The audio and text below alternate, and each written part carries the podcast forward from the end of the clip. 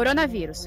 Cuidado com receitas caseiras de proteção. Estamos vendo nas redes sociais receitas caseiras de álcool gel feitas com gel de cabelo e gelatina. Doutora Fernanda, lá do Rio de Janeiro, até falou sobre isso. Essas receitas têm eficácia? A gente não conhece a eficácia dessas receitas, a gente não recomenda que elas sejam utilizadas. Essa aqui é da Malu.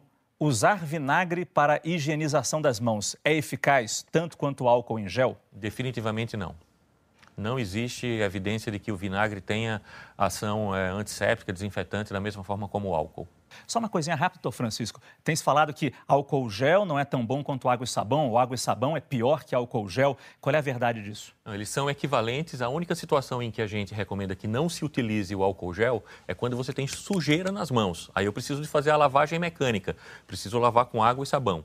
Fora isso, eu posso utilizar uma coisa ou outra. Então ninguém precisa ficar desesperado porque não está encontrando álcool gel na farmácia. Lava a mão com água e sabão. Saiba mais em g1.com.br barra coronavírus.